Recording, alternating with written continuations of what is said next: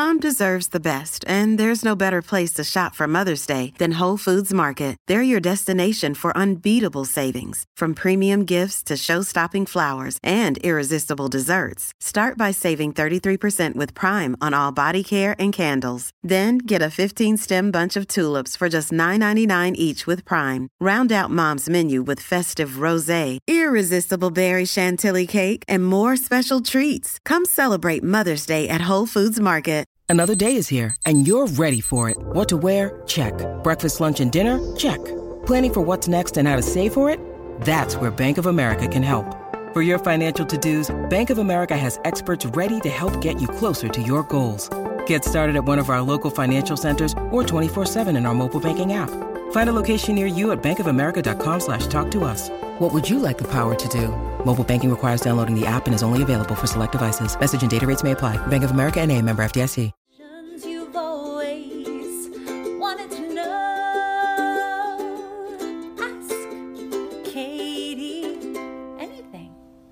Everybody, welcome back to another episode of Ask Kati Anything. I'm your host, licensed marriage and family therapist, Kati Morton. I know a ton of you have questions that haven't been answered, and if you're looking for another opportunity, I do answer questions over on my Patreon page. At the $20 tier, you ask a question, it gets answered in the monthly live stream. You can just go to patreon.com forward slash Kati Morton. The link is in the description. You should check it out. There are tiers for all budgets. Without further ado, let's get into our first question today. This question says Hey, Kati, I recently read a book called The Choice by Dr. Edith Eva Eger. In it, she discussed how she often thought she was done processing her trauma only to realize that she was wrong later. My question is How would you know you were no longer being affected by your trauma or had finished processing it? What would be clues that there's still work to be done, and why is that sometimes hard to see? This is a great question. And also, I know Dr. Eger um, and her, it'd be her grandson. We were supposed to do a collab, uh, but it didn't turn out because I wasn't in LA anymore. I'd moved. Um, but anyway, wonderful woman.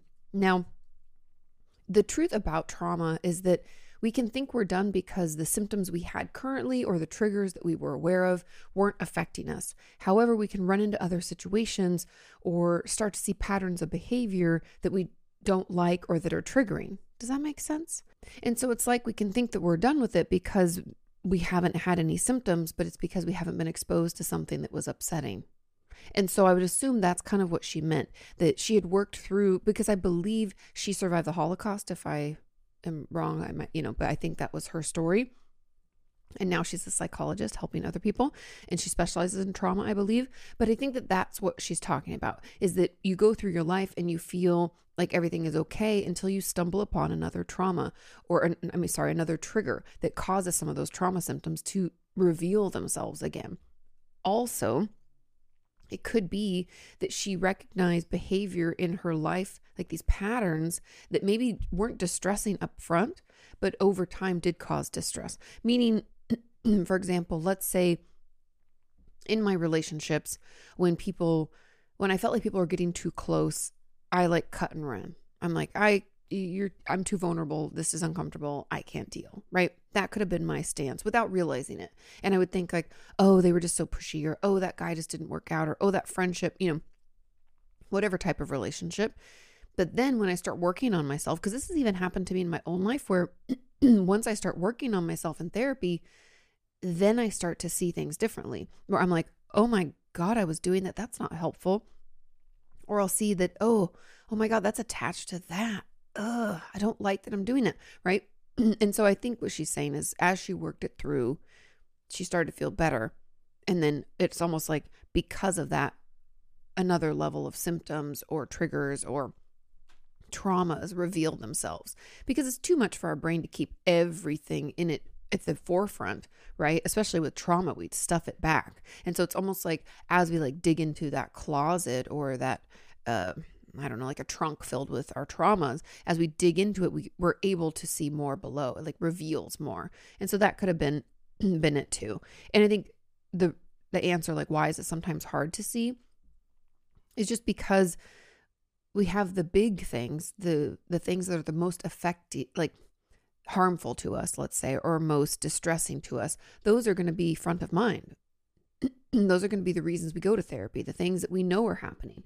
And the ones that are maybe a little more nuanced, or like I said, are more like patterns of behavior, those might take us more time to see. And they're not going to be as distressing. So we won't feel like they have to be worked on immediately. Does that make sense? I hope so. Okay.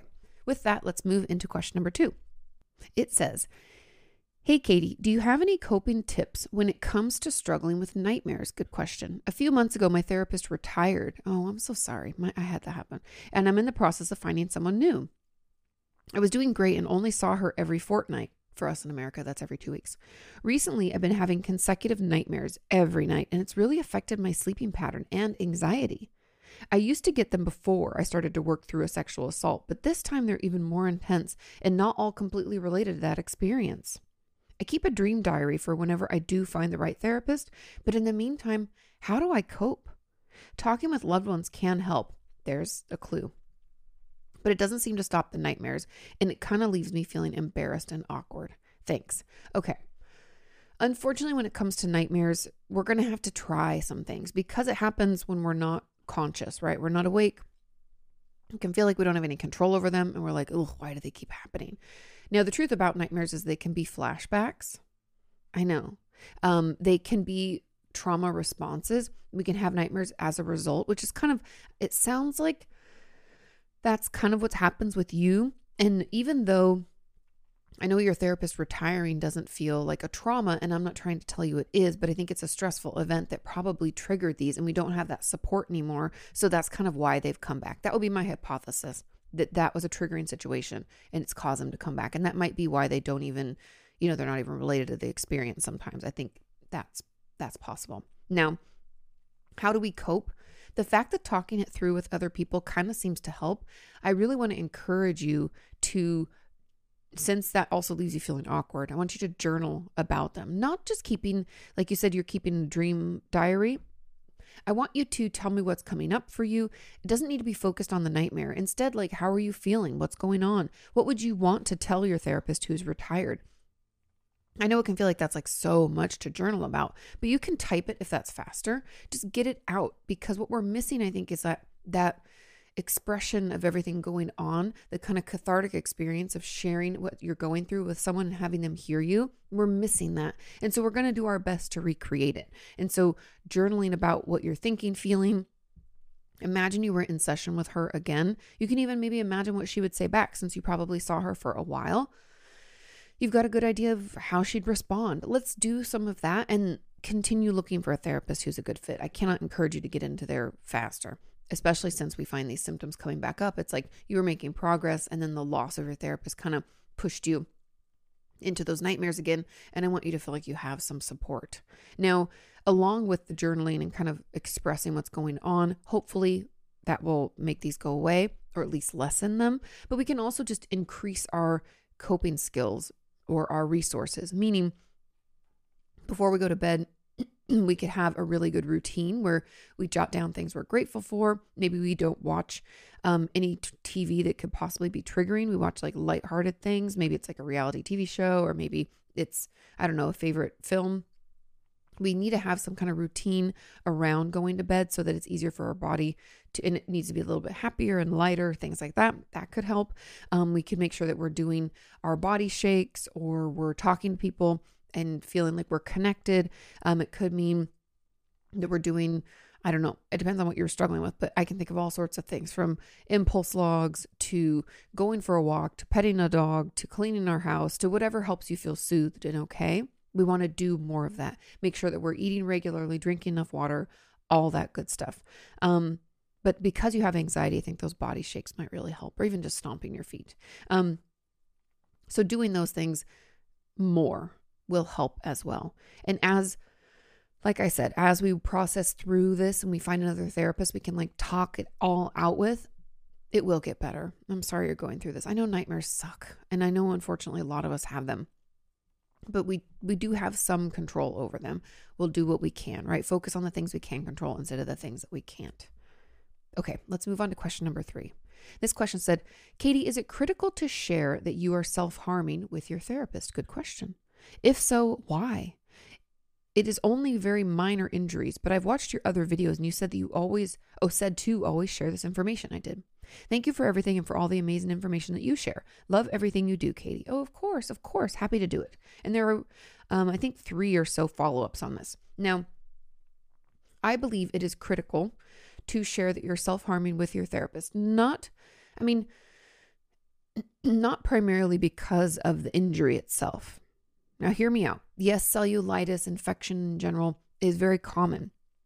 And if you have any symptoms or signs of infection, like if it's red around the wound or if there's any kind of, you know, discharge from it, anything that looks like infection, please go to the doctor. Please get it checked out and treated and things like that. Okay. Because that can be really dangerous.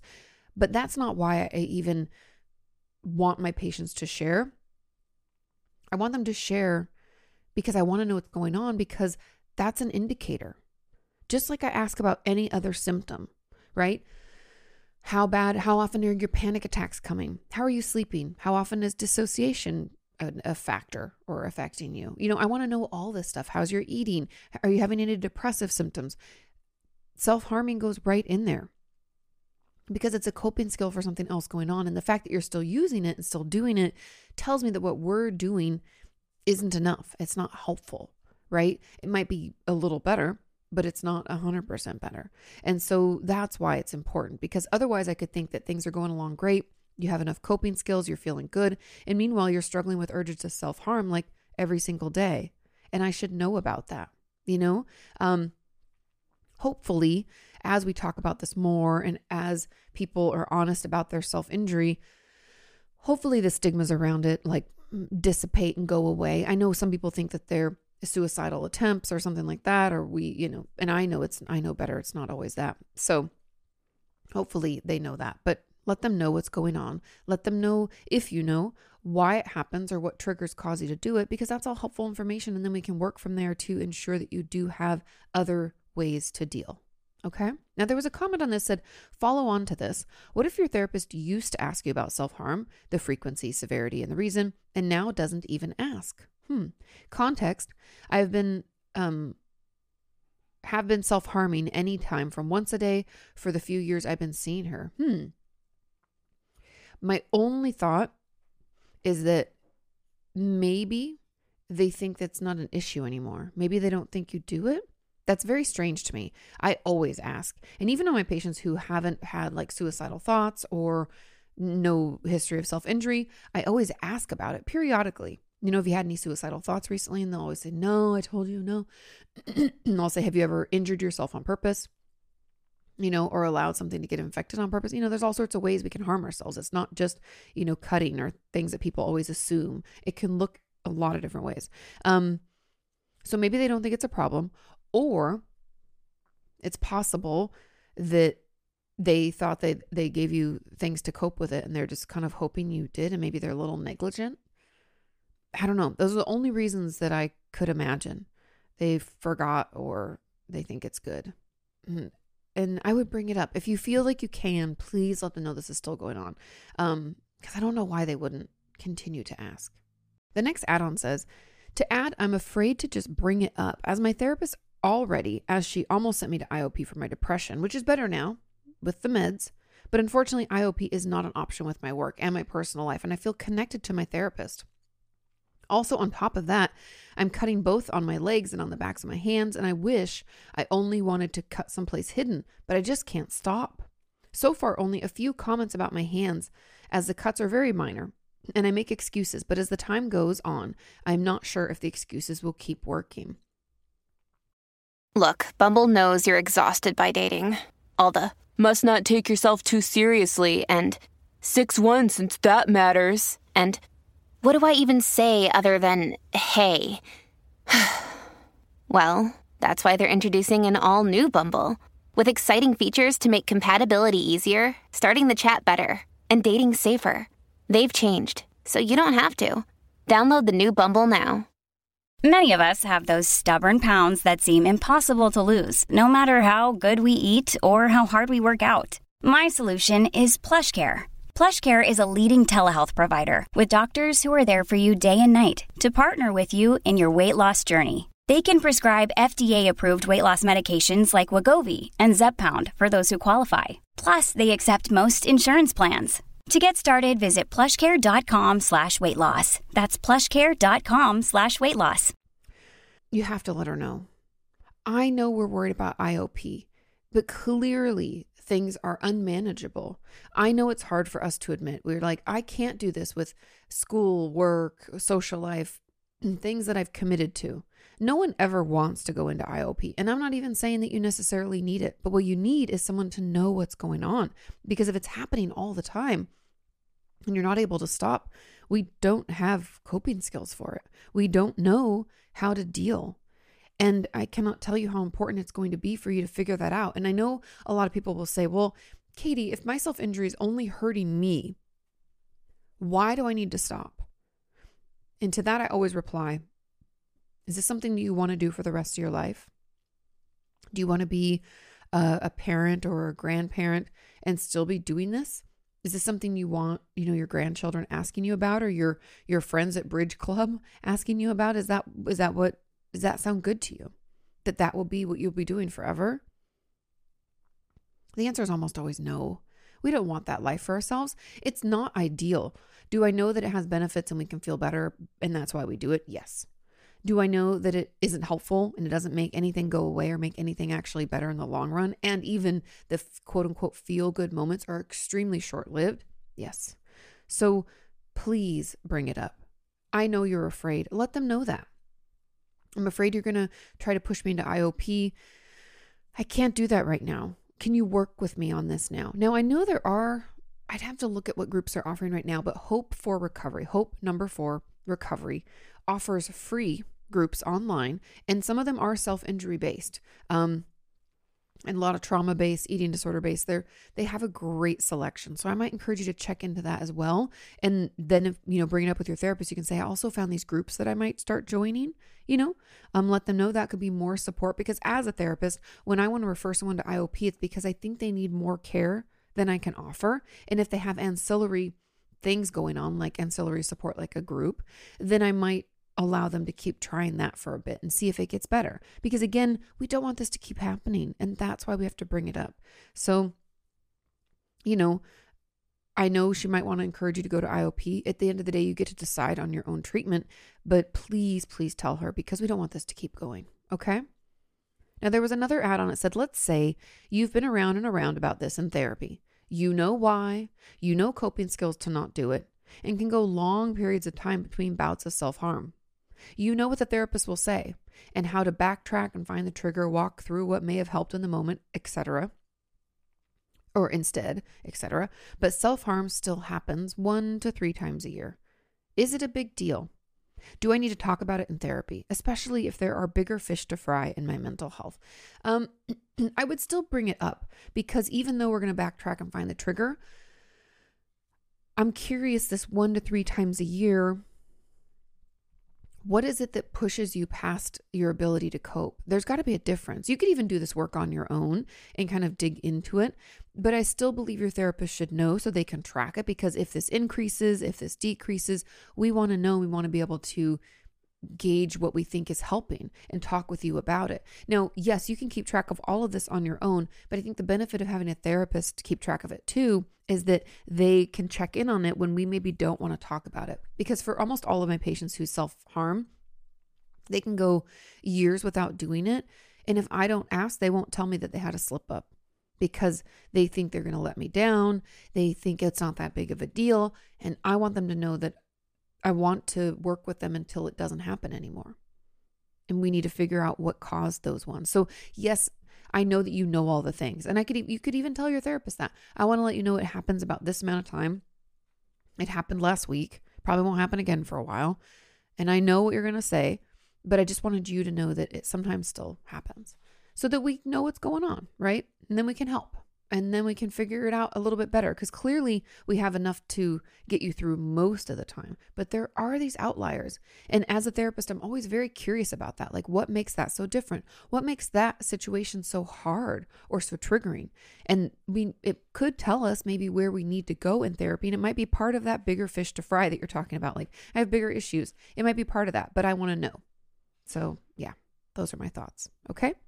Moving on to question number four. It says, Hey, Kati, how can I get from partly better to actually thriving? Great question. I was drowning in symptoms of treatment resistant depression for so many years until last autumn when I started ketamine treatment.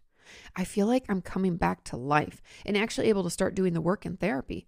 I function so much better, but I still have this deep sense of sadness, and it feels like most of the time I'm still white knuckling through the days, counting down the days to my next therapy appointment, etc. Do you have any advice on how to keep going and progressing? I'm also constantly terrified of falling back into that dark hole of depression. Okay, this is a great question.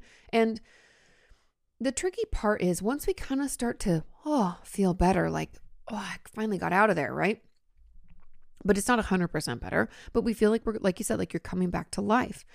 It can be hard for us to stay motivated and to go from, you know, just being partly better to actually thriving. And so, my encouragement really for you is that now that we have this support and we can do the work in therapy, what are the things that are bothering you? Let's focus in on that. And I would encourage you to to journal if you can every day, just just a page or two of just who cares. Write it down, get it out. I don't care what it sounds like. I don't care if you spell things incorrectly. I don't care if you type it, write it, whatever.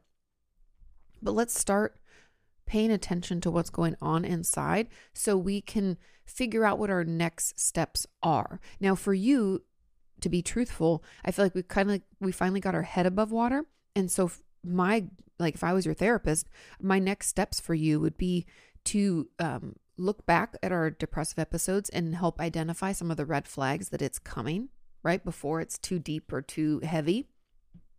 I want to get into that. I also want to get you connected to people and I want you to have other coping skills and other ways, you know, things that you can do in your life to help you feel better, remind you of the good in people, remind you of the good in life. And, you know, I, I'm going to keep an eye. I probably every couple of weeks have you do a little depression scale to make sure it's not coming back because even when treatment works, sometimes it it works really really well and then it kind of comes down and we might need to, you know, your doctor might need to increase your dosage or whatever. I'm not a doctor, but I do keep track of that with my patients so I can tell their doctor what I'm seeing. Um but I'd make a list of your goals. That's how we keep progressing. Even personally, when I go into therapy, it's not just the issue at hand it's like the bigger things that are bothering me the things that continue to come up like um it could be grief related it could be for you it's definitely depression related but there's a lot more to it. I know people are like oh it's depression but there can be it can be very nuanced it can be triggered by specific things in your life and i want you to take some time and kind of dig into the symptoms and the experiences and the things that are bothering you and what are the goals? And you if it's helpful you can use from solution focused therapy it's called the miracle question you can consider if i woke up tomorrow and i didn't have depression anymore how would i know? And walk me through your day how would you know? What would be different? Would you feel lighter? Would you be more excited? Would you reach out to people more easily? What would it be? Tell me. And then those things can be your goals. I want to wake up feeling excited. I want to connect with my friends more often. I want to build friendships. You know, um, write those things down and then give them to your therapist and tell them these are the things that I want to work on. And they'll help you, they'll track backwards, right? So, this is the goal. These are the steps that I could see leading to that goal. Okay, let's start here. And that that's just therapy. That's part of it. That's how we thrive. We figure out the things that are bothering us, the things we want to change. We might not even know specifically what those things are. It could be something as like general as I want to have healthier relationships or it could be, you know, I want to feel like I'm better at my job. Whatever. We don't have to have like a I don't like that I I don't know, have attachment issues. We don't have to know that. That's up to our therapist to figure it out. That's on me, right? That's part of my job is to take what your goals are. Like, for instance, I had this patient who would come in every so often and she was like, I just don't want to feel so anxious when there's like presentations or tests or things like that. So that's what she came in with. And then I realized that you know, anxiety was filling her whole life and social situations were really triggered, you know. So it's up to us to ask questions to figure out how it's affecting you fully and completely and then work with you to get you there. Okay? I hope that makes sense. Now, there was an add on to this and it says, I feel a similar way about my eating disorder. I'm at a place where I'm physically stable, weight restored, and eating enough. I can't tell you how many of my patients can be at that phase, but the mental part of it is not there. But I don't know where to go from here. I still have thoughts, and food still consumes a lot of my time and energy, mostly because I'm told, um, mostly because I still am told and required to maintain a very rigid routine around food by my family and my team. Is there a way to ever feel like you're completely back to normal? Yes. When it comes to this, we need to work on the the emotional or psychological component of our eating disorder. I'm curious if you figured out what purpose it serves for you. Does it give you control because you've never, maybe you have helicopter parents, maybe you've never felt like you've had control in your life, maybe you have an addict in your family, things were chaotic. What purpose did your eating disorder serve? I want to dig into that because that's actually where the healing begins. You've done the physical component, and that's hard enough. But that's only 50% of the, you know, the process. The thoughts of food, the focus on food, the energy, and all that. That's really key because that's again that that's what will keep our eating disorder at bay. It'll keep it away. It will ensure that we're able to go back to normal. Yes, you can. It is you will feel that way. Although I will tell you just to be completely honest, for any mental illness, any mental health issue, we can go into recovery from it, but when things get super stressful, or we don't use our coping skills, or we're just down and out, we're having a really hard time, those thoughts will come back. Hey, what about me? Remember, I used to be so helpful. We could do so much together, right? We can get those thoughts back. Or like, oh, those depressive symptoms will return a little bit. But we're better. We're wiser. We have all these skills that helped us get out of it. So we use them again. It's like I did this video oh, years ago with my friend uh, Lindsey Stirling, and she struggled with an eating disorder I want to say in her teens and her early 20s. And she said that sometimes it will try to come back in when things get really stressful. And she'll be like, it's wearing a different dress and it has a wig on, but I still know what it is. She's like, it tries to take the shape of all sorts of things. And that's normal.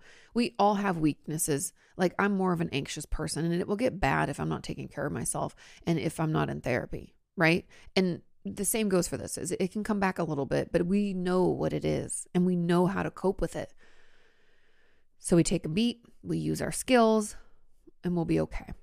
But keep pushing through and keep digging to figure out the the purpose that it serves and why it was there in the first place.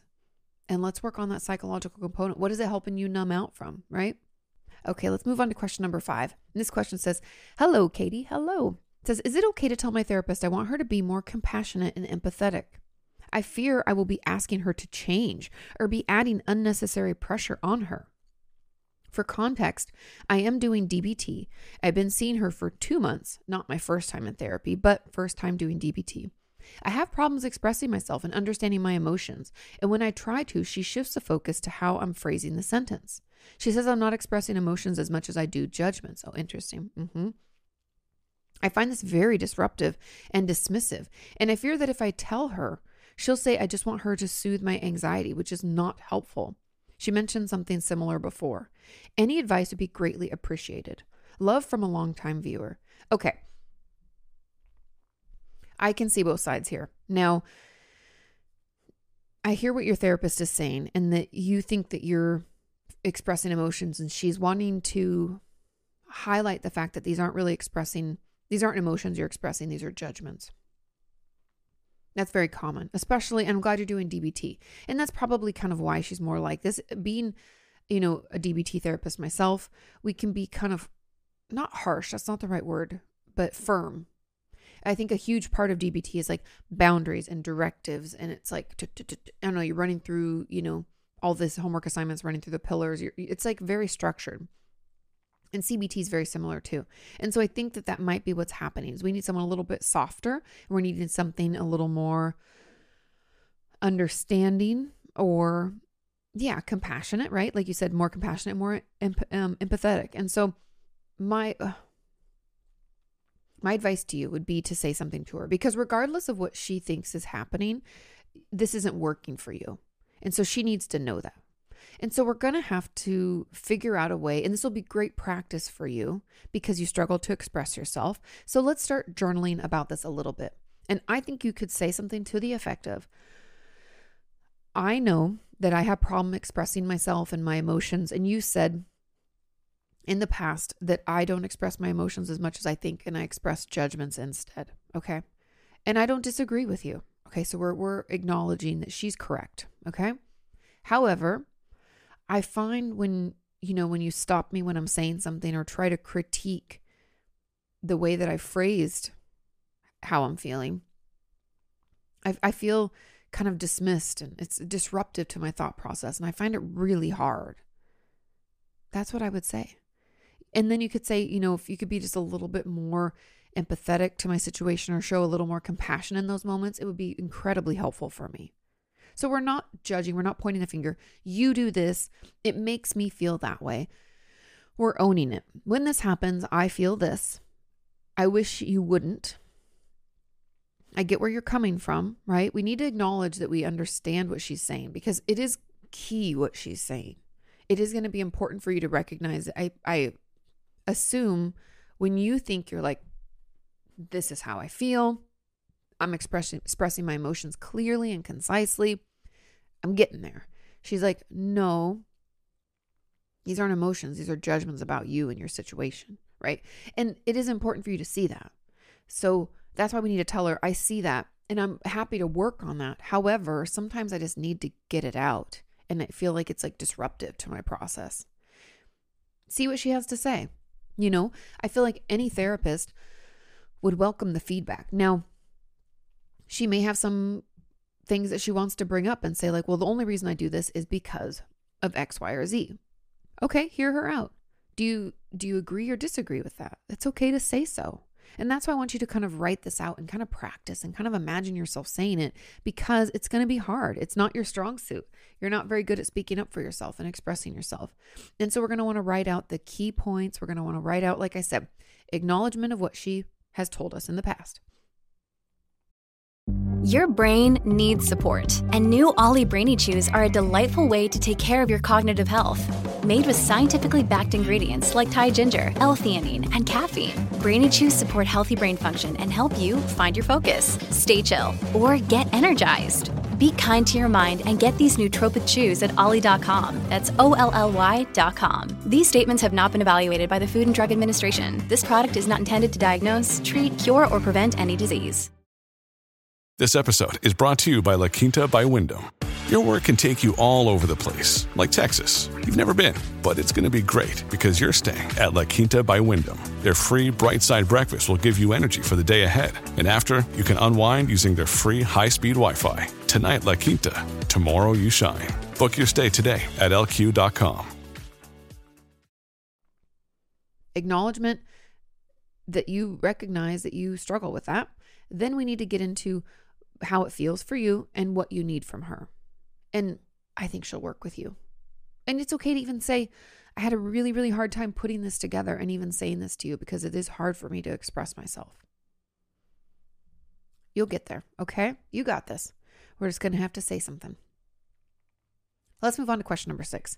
And it says, Hello, all. Hello. It says, Are there any helpful tools to push through mental blocks? Great question. I've had an abusive relationship which turned into daily harassment for years. After I broke up, I went to the authorities before and am now at the step to formally press charges. But I just can't bring myself to do it. There's a local program that offers mental health support in these situations, but I can't seem to bring myself to contact them either, even though I know that I would totally benefit from it. How can I push through these mental blocks? Thanks for all that you do. An interesting thing about mental blocks in general and just getting stuck in life is that it usually has to do with our either one of two things. The fact that we don't want to admit to ourselves something or the fact that we don't aren't even aware at all of what's going on. Does that make sense?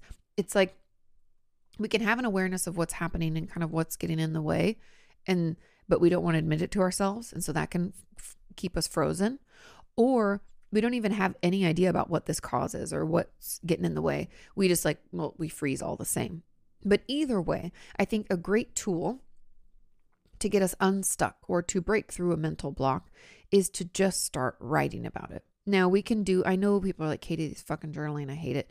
Just hang here with me. Now you can write it by hand, you can type it up, but I want you to just let it out. what is it you're thinking? What is it you're feeling? What is it you're worried about? What are the, the, even if they're irrational or you don't even think that they're good thoughts, what's coming up for you? in abusive relationships, it can be really complicated. People have, I know there's so much stigma and judgment around it, and people can be like, just leave already. And you've already done, honestly, you've done the hard part, like breaking up and leaving, right? That is so hard. I think people don't understand the the cycle of abuse and like the love bombing and they'll never do it again and like the kind of uh Stockholm syndrome type of feeling that we can get in situations like that. I don't think people know what that really feels like. So I just want to tell you I know you've already done like so much hard work. But I have a feeling that there's there's something in here. There's something about this that is is holding you back. There might be and that's why I said when you're journaling, don't judge what you're writing. Don't if it's a a thought that you're like, I can't believe I even think that, and you try to stuff it back. Those are the things I want you to get out. I want you to be honest with yourself. Do you still love this person? Do you is it hard for you to imagine that their life could be, you know, ruined because of this? even though they ruined yours, right? I don't care if it, it doesn't make sense or if you think it's crazy that you think that way. We need to get it out because it's something like that that's holding us back. There's something in our maybe our deep belief system because of this relationship where we're like, you know, I don't deserve to feel better. Take the time to unpack it. Take the time to, to journal it out. Don't let anybody read your journal. You don't need to. And so this is for you. This is for your process. This is for you to figure out what is going on. Why am I so stuck? Right? That's a great way in, is that journaling. And I would encourage you to do it, you know, every day if you can, or at least like three to four times a week, a page or two. And you might have to push yourself. You might start and be like, I don't know what to write. Write that. I don't even know what to write. I don't even know how I feel. This is so fucking complicated. Why is this so complicated? It's okay to just do stream of consciousness. That's why like typing might be it's faster for me. Writing's like hurts kills my hand. Um but maybe we'll give that a try. You know? So try that way. Now, another way. So that's like mentally kind of getting us through. Physical stuff can help as well. It might be helpful to put in some music that you find really soothing and go for a walk and take that time to think about it.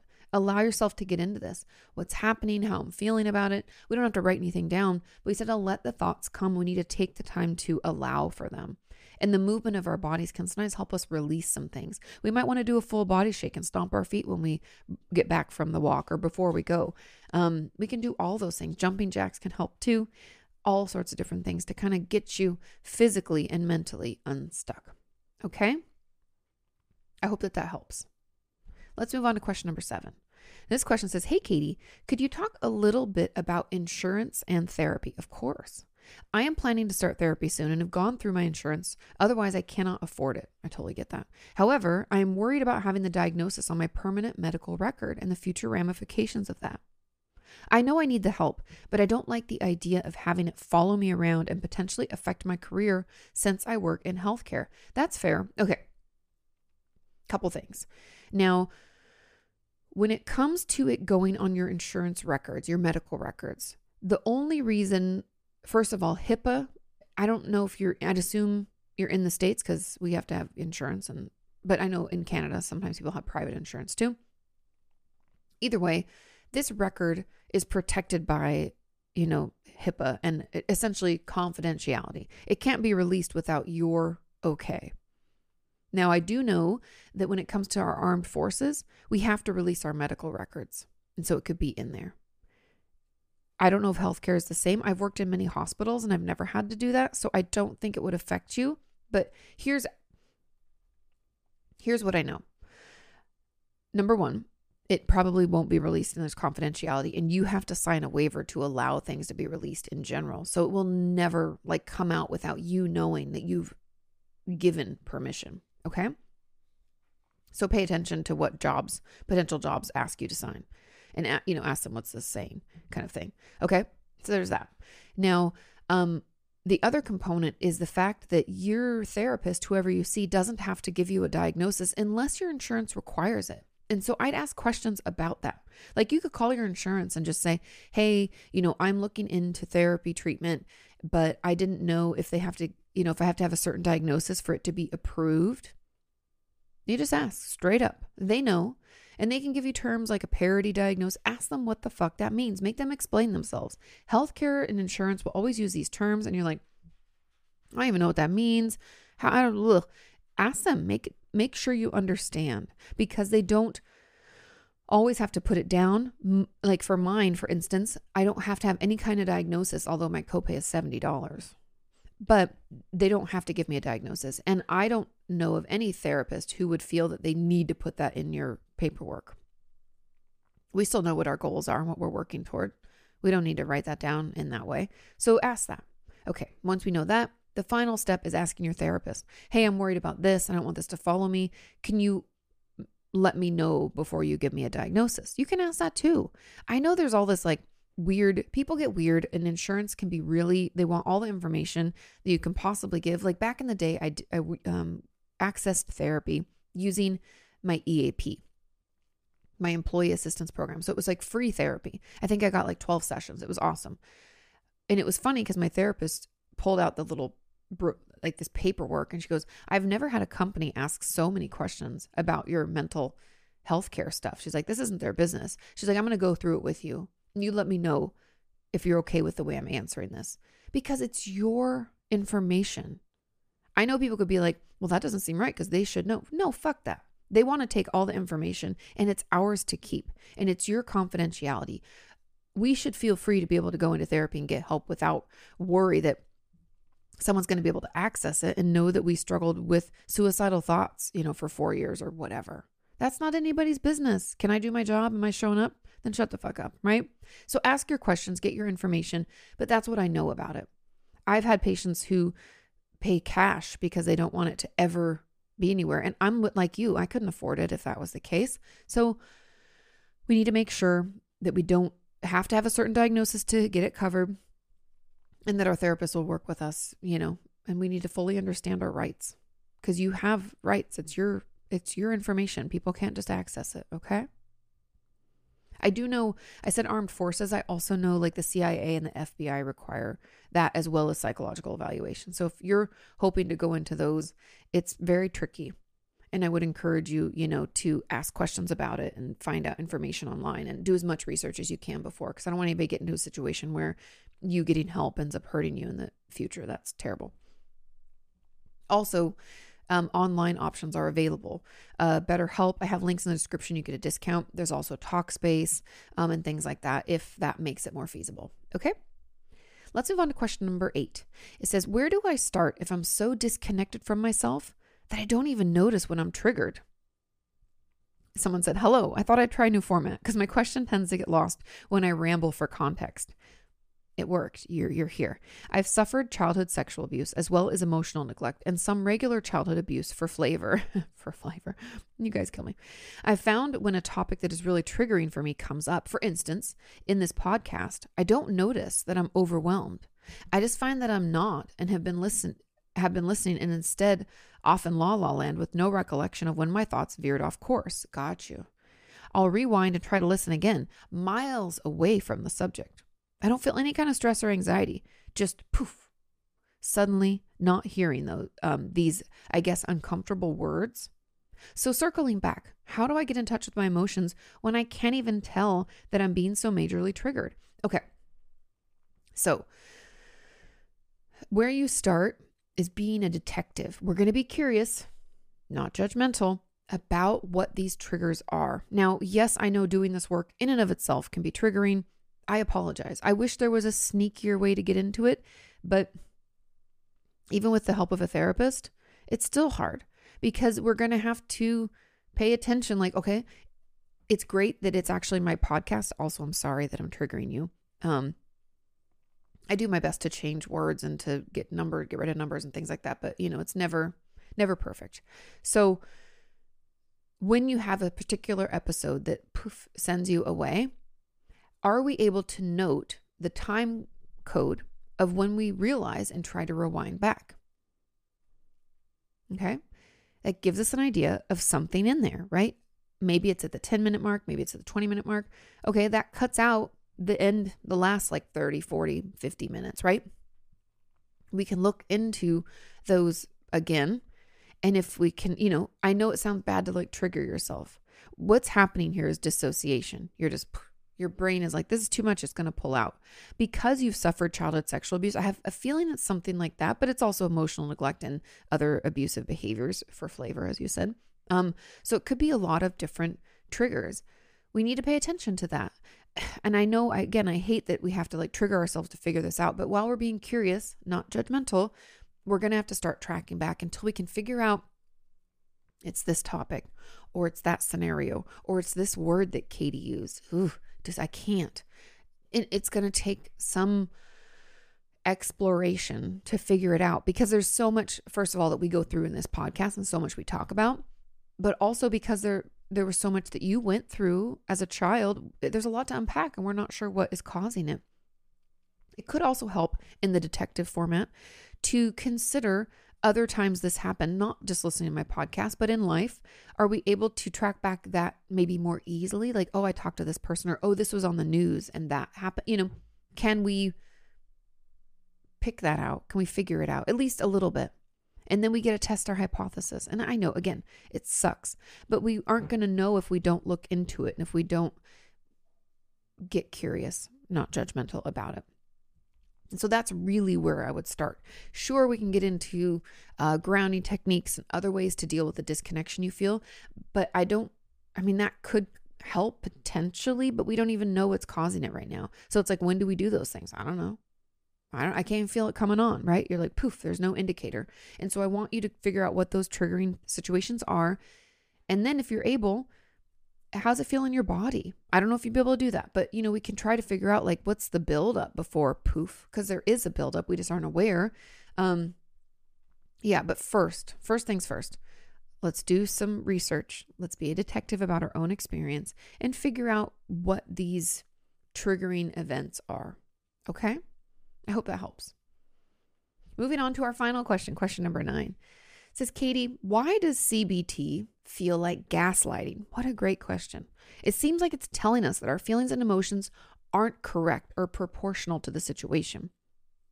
Sometimes this is true, but not always. Is CBT appropriate to use on someone who is rationally and justifiably upset about something? Yes, we'll get into this. Is it wrong to want my therapist to honor my emotions as valid and not needing to change? And can there be a better approach for these scenarios?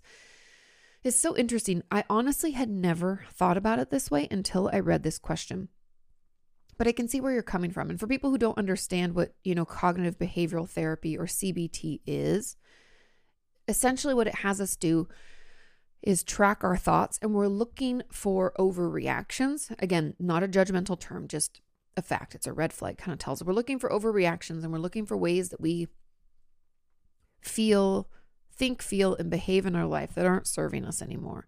And I don't do CBT in a like pure manner. I pick and choose. Like you guys have heard me mention a ton of CBT tools because I do find it really effective, but I can see what this person means because as you track your feelings and stuff, you're supposed to acknowledge when some aren't correct or aren't proportional to the situation, the overreaction. I'm supposed to acknowledge those and recognize them so that we can figure out essentially what's what what are like the the beliefs or the thoughts behind them. Does that make sense?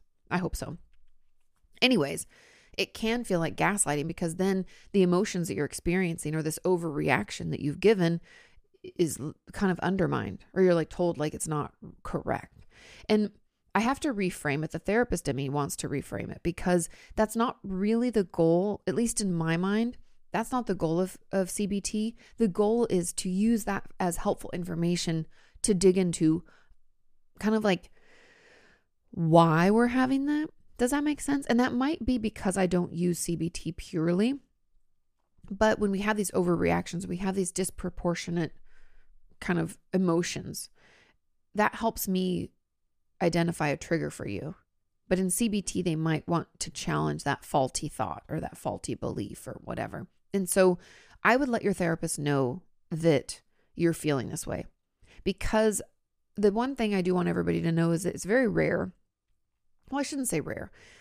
It's not as common for therapists to do just one type of therapy and only that type of therapy. And they aren't willing to wiggle with you and figure out how to make it work with you. like not against you, work together, right? And if you feel some of these techniques and tools in CBT, it's like gaslighting. It feels like abusive, and you're like, oh, and then I feel like I don't have a right to feel the way I feel. And how I'm reacting isn't appropriate. And we have all these judgments, right? You might feel that all the time. And you're like, but I'm rationally and justifiably upset. And I need you to say that that's okay. I, I just, I can't see a therapist not getting on board with that. And so I would let them know.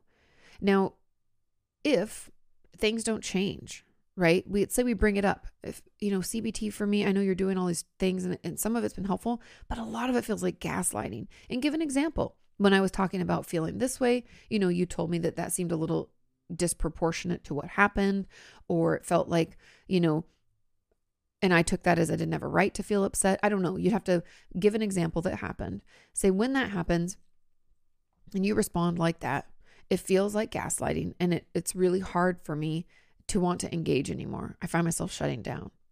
And so instead I'm hoping that we can I can at least get some validation for what I've gone through. Okay? We can ask for that. Now, let's say we ask and it keeps feeling shitty. There's nothing to say we have to stay with that type of therapist or therapy. I know I don't know why. I mean, I guess I I logically know why. CBT, just FYI, is used by a lot of therapists because it's one of the only therapies that can be what's the word? It's like statistically proven that it works. As if that even matters. But it does for some people, and they need like research. Like in the hospital system that I worked in, we had to do CBT stuff because it was the only approved methodology. Right? I felt the same way. I was like, this is fucking stupid. But that's why a lot of people use it. And it's like this gold standard, even though it doesn't work for everybody. Everybody's different. Not all of us want to dig into our thoughts and track them and which ones are true or not true or what feelings are we having as a result. You know, sometimes it's just not, that's not it for us. Maybe we need more somatic where we're moving our body and considering what that feels like. Maybe we need more schema or internal family systems, or, you know, there's so many types of therapy. Ask for what you need because that's good practice in life in general. Tell them that this is what it feels like for you. Hey, it's Ryan Reynolds, and I'm here with Keith, co star of my upcoming film, If, only in theaters, May 17th. Do you want to tell people the big news? All right, I'll do it. Sign up now and you'll get unlimited for $15 a month in six months of Paramount Plus Essential Plan on us. Mintmobile.com slash switch. Upfront payment of $45 equivalent to $15 per month. Unlimited over 40 gigabytes per month. Face lower speeds. Videos at 480p. Active Mint customers by 531.24 get six months of Paramount Plus Essential Plan. Auto renews after six months. Offer ends May 31st, 2024. Separate Paramount Plus registration required. Terms and conditions apply if rated PG. And then see if it changes. And this is what ask, for, you know, I need you to, could we try something different? Ask for it. If they can't give it to you, then we need to find someone else. And I know that sucks. And it's not wrong to want your therapist to honor your emotions. I think that's that's where I feel like they must be like a pure CBT person because it's just very it just feels untherapeutic to me. And I think because I've never done CBT pure with like like that's all I do, I'm probably missing something here, you know? Um because I always honor my my patient's emotions and experiences. I want to validate because they've been minimizing and invalidating themselves forever, right? So I want to be there to say, I hear you, I see you, it's okay to feel how you feel. And I I spend most of my time as a therapist doing that, helping them feel okay with that and acknowledging and accepting what they're going through. I mean, this just feels untherapeutic to me. And so it's possible CBT is just not a good fit for you, and that's okay. That's why there's so many others. Um, but it's also possible that, you know, maybe your therapist just doesn't realize how this is coming across. That's why we'll give them another opportunity and then we might want to look for someone else. I hope you're okay doing that if that's possible, you know, if that we get to that point. Because we have to find not just the therapist that we like, but the treatment style that we like. You know? It'd be like if we go to the doctor for, I don't know, uh, pneumonia and the way that they want to treat us is like through having us I don't even know. That's probably not a very good analogy. I guess because I was going to say like they're doing this weird treatment that's like, oh, they could do like a homeopathic treatment. We're like, no, I don't want that. I want the other. And they're like, well, I only do homeopathic. And the fact that even want that just seems wrong, you know? And you're like, no, but I'm paying for your, I want, I need the help that is going to work for me, you know? You have a right to say i don't want this treatment i want this other treatment um, and that's why again there's so many options okay I hope that helped. I know it's tricky. Um, it's also interesting for me to read that some of you think, because there was a comment too that someone else agreed, like CBT can feel like gaslighting. And I hadn't thought about it like that. So thank you for bringing that to my attention. It's something that I'll always be acutely aware of. But again, like I said, I don't do CBT like just that. I, I like blend in some of the tools and techniques to assist my patients. So that might be why I wasn't aware of this.